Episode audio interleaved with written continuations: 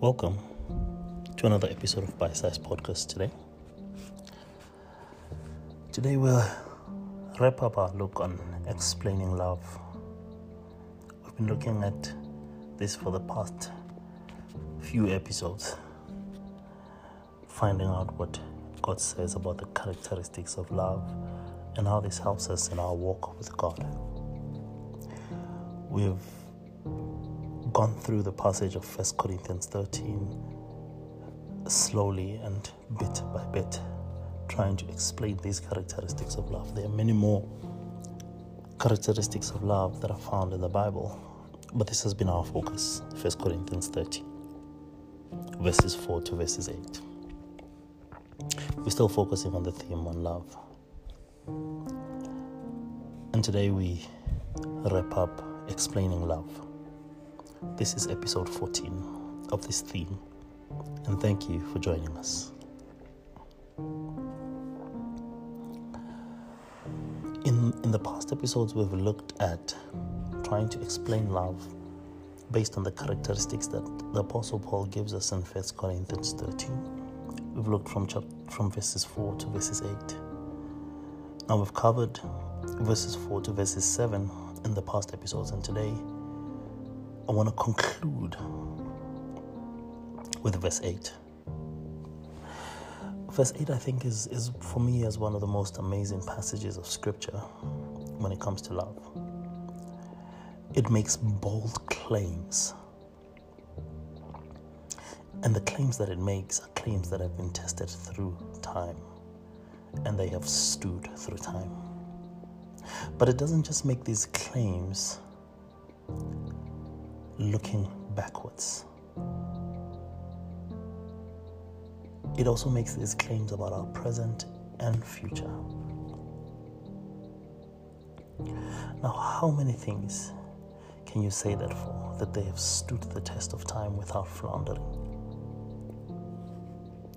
You see, everything and everyone on earth seeks to improve or to innovate or to do things better and to learn better ways of doing things.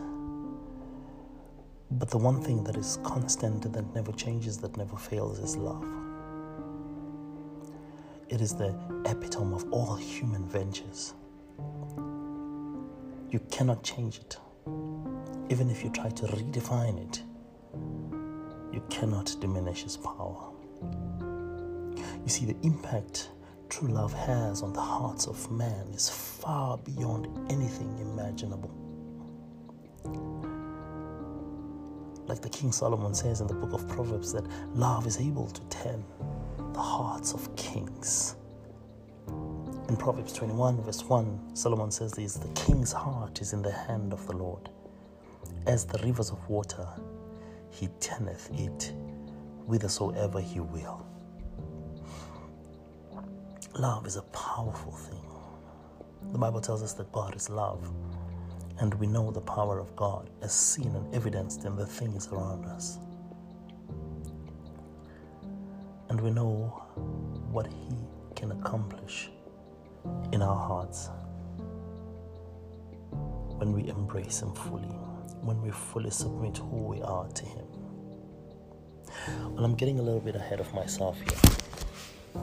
As always, I want us to start with our foundational scripture in 1 Corinthians chapter 13, verses 4 to verse 8. It reads like this Love endures long and is patient and is kind.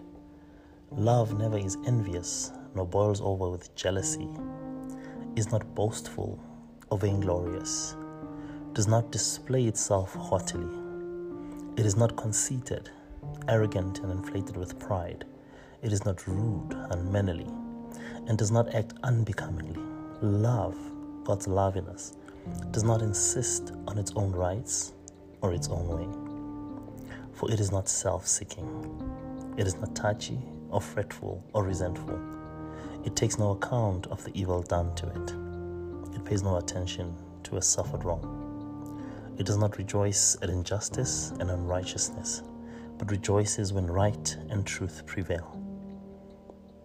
Love bears up under anything and everything that comes, is ever ready to believe the best of every person, its hopes are fadeless under all circumstances, and it endures everything without weakening. Love never fails, never fades out, or becomes obsolete, or comes to an end. As for prophecy, the gift of interpreting the divine will and purpose, it will be fulfilled and pass away. As for tongues, they will be destroyed and cease. As for knowledge, it will pass away, it will lose its value and be superseded by truth. Love never fails. That is our focus for today. I want to read it again.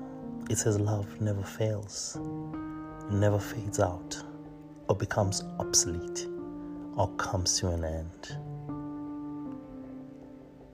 As for prophecies, the gift of interpreting the divine will and purpose, it will be fulfilled and pass away. As for tongues, they will be destroyed and cease. As for knowledge, it will pass away. It will lose its value and be superseded by truth. Love never fails. What a bold statement to make. It doesn't say love mostly doesn't fail or that it succeeds in certain things.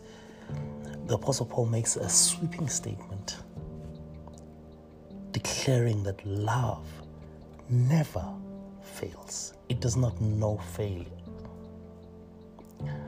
Now, in order to test this statement, we need to track back in scripture to see if love has ever failed. I will look at a few examples of love in the Old Testament, and I will look also examples today that refer to our lives to see that love never fails. Now, it'll take us a whole year if we were to go through all of Scripture to see that love never fails, but I'll show a few examples. The statement that the Apostle Paul gives is so sweeping that it's not only focused on what has been or what is, it is also about what will be. It covers past, present, and future. It is a statement true in every sense of the word.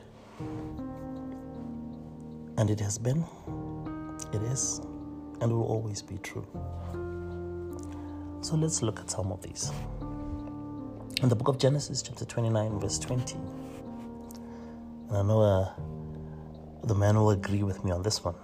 We read like this It says, And Jacob served seven years for Rachel, and they seemed unto him but a few days for the love he had to her. You see, Jacob's love and patience completely overwhelmed the number of years of service that he had to give to his soon to be father in law because he loved Rachel. Seven years to him seemed but a few days because his love was patient enough to work and wait for what it desired even after he was cheated by his father in law by marrying him to Leah instead of Rachel. Jacob, because of the love he had for Rachel, was willing to serve yet another seven years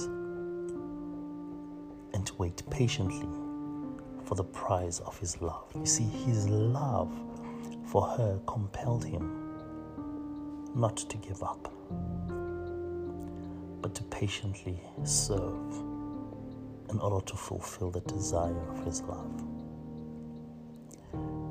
It's an amazing thing that a man will spend 14 years working only just to have what he loves. And yet today we are not even able to wait a few months or a few days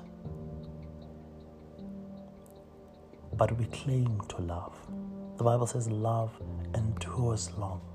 That is the first thing we looked at in verse 4 of chapter 13 of 1 Corinthians. It is patient. It is patient. Because of its patience, it never fails.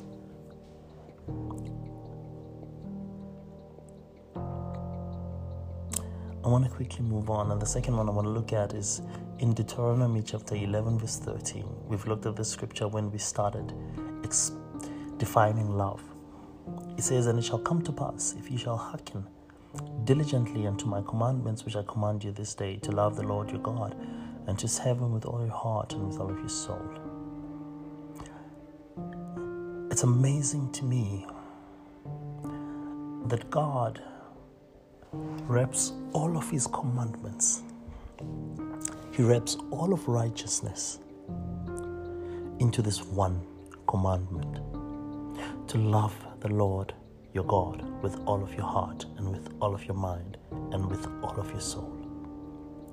You see, the reason God commands us above all else to love Him and serve Him only is because His purpose for our lives is fulfilled in loving Him. What do I mean? See, when we love Him, we're able to love our neighbor. Because how we show that we love God is by loving our neighbor as we love ourselves. When we love Him, we walk diligently in the footsteps of righteousness, in the footsteps of His righteousness.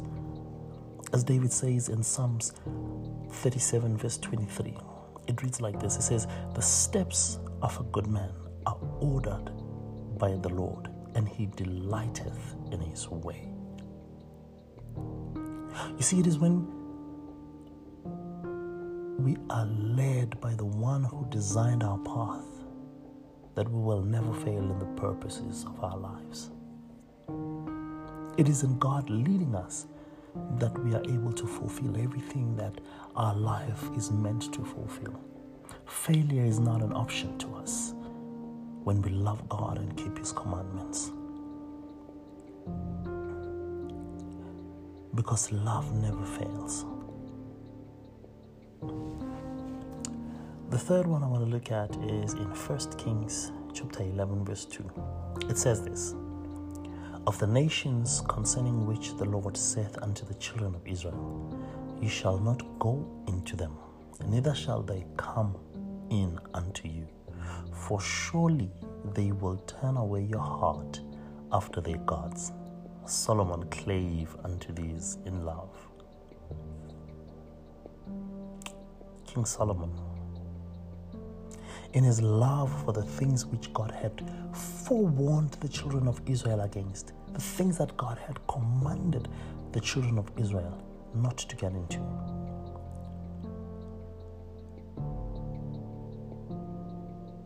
Brought about inevitable destruction in the house of David. Because God had already pre warned that if you go into these nations or allow them to go into you, they will turn your heart away from you. They will steal your love and turn it into something else. You see, when our love is misdirected, when we show love by showing hatred towards God, by not living according to His will, that love will still accomplish the results of its misdirection. Even, even, when, even when that result is not what we envisioned in the beginning. Every action has its desired end. And thus, cleaving in love to things that God or the Word of God has warned us against leads us to destruction as forewarned by Him. Love will always win. Love will never fail because that is its nature. But how we use it will determine where we end.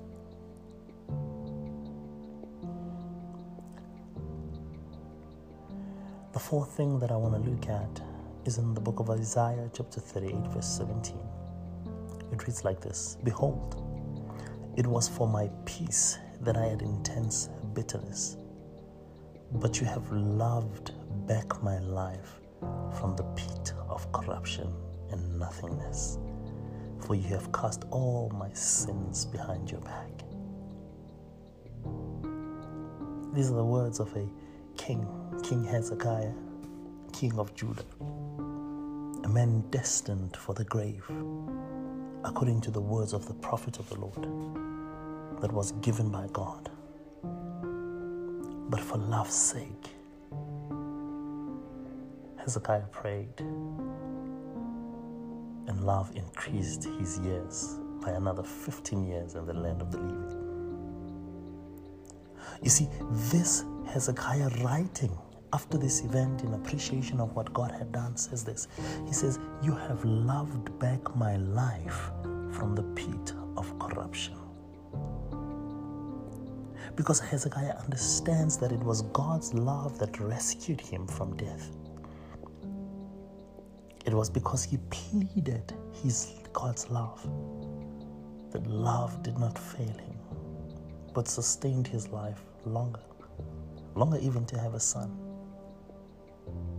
That is the power of love when we cleave to it correctly.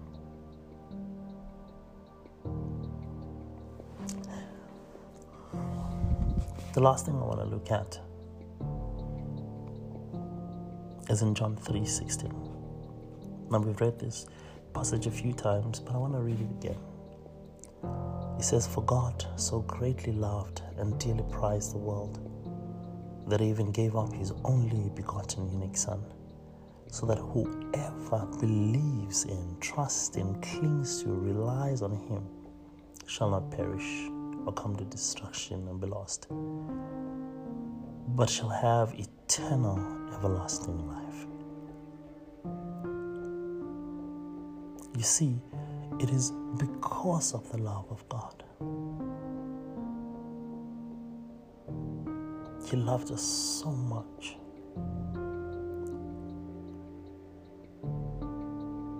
That even when the only price that could be paid for our redemption was Him coming down to live a perfect life and to die on the cross. That He was willing to pay it. That He did not hesitate, knowing what lay before Him, knowing the scorn and the mock and the bruising and the beating that laid before Him. He looked beyond that because he understood that love will win at the end.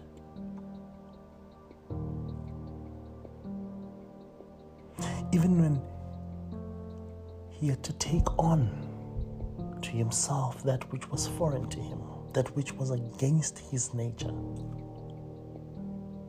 love did not say no. The Bible tells us in the book of Second Corinthians chapter 5 verse 21 it reads like this it says, For our sake, he made Christ virtually to be seen who knew no sin, so that in and through him we might become endued with, viewed as being an examples of the righteousness of God. What we ought to be, approved and acceptable and in right relationship with Him by His goodness. See, friends, Christ, who knew no sin, became sin for me and you for the sake of love. The lengths to which love goes and went for me and you to be where we are today is far beyond imagination.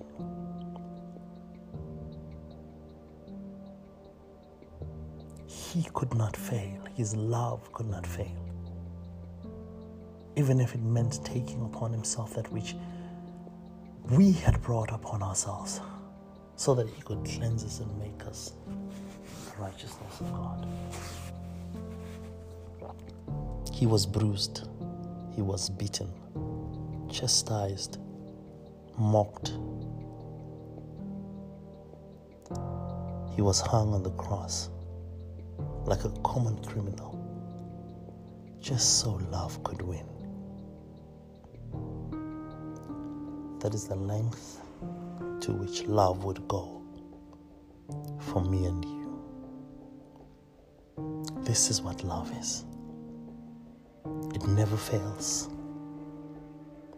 Even today in our lives, when we allow it to come in, when we submit to its full glory, it will never fail us. It will never fail our lives. That is why Jesus says, if we ask anything according to his will, then it will be done by his Father in heaven. Because we ask him in love. Since we are called to this love, a love that is not limited, a love that is not comparable to anything, a love that is perfection. That's why the Apostle Paul says, Be ye perfect as your Father in heaven is perfect. All he is calling us to is to love fully in everything and at all times. You see, the Apostle Paul in, in verse 8 of 1 Corinthians 13 says, Even the gifts from God run their course, they cease or they are fulfilled, or they come to pass. But love has no expiry date, it has no sell by date, it has no end, it has no corruption. Constant. It does not lose its strength or power. Even when mocked and scorned, love stands still because it has an end game in mind. Love always accomplishes what it sets out to accomplish. There is nothing that can stand in the way of love to fulfill its purpose and its perceived end. Love never fails. It never fades out or becomes obsolete or comes to an end. Everything else will end, but love will remain. We are born of this love. And all that He requires of us is to lose ourselves in Him so that He can show His love in and through us. There is power in this love, saints. And it is in understanding this love and it is in living in this love that He puts everything in its place. I want to add end by reading this passage in 1 John chapter 5 verse 1 to verse 4. It reads like this. Everyone who believes adheres to trust and relies on the fact that Jesus is the Christ, is a born again child of God. And everyone who loves the Father also loves the one born of Him. By this, we come to know, to recognize, and understand that we love the children of God when we love God and obey His commands when we keep His ordinances and are mindful of His precepts and His teaching. For the true love of God is this that we do His commands, that we keep His ordinances and are mindful of His precepts and teachings. And these orders of His are not irksome, they are not burdensome or oppressive or grievous For whatever is born of God is victorious over the world. And this is the victory that conquers the world, even our faith. Saints, I'd like to end here. Please join us tomorrow as we begin to look at our third aspect of love displaying love. You don't want to miss it. Well, friends, if you have any questions or you want to get in contact with us, questions about this episode, past episodes, or any Bible related questions that you might have, please contact us through our social media pages Facebook, Bite Sized on Twitter, it's at bite underscore word. On Instagram, it's bite word. Or you can send us an email on bite sized zero at gmail.com. Again, thank you for tuning in and goodbye.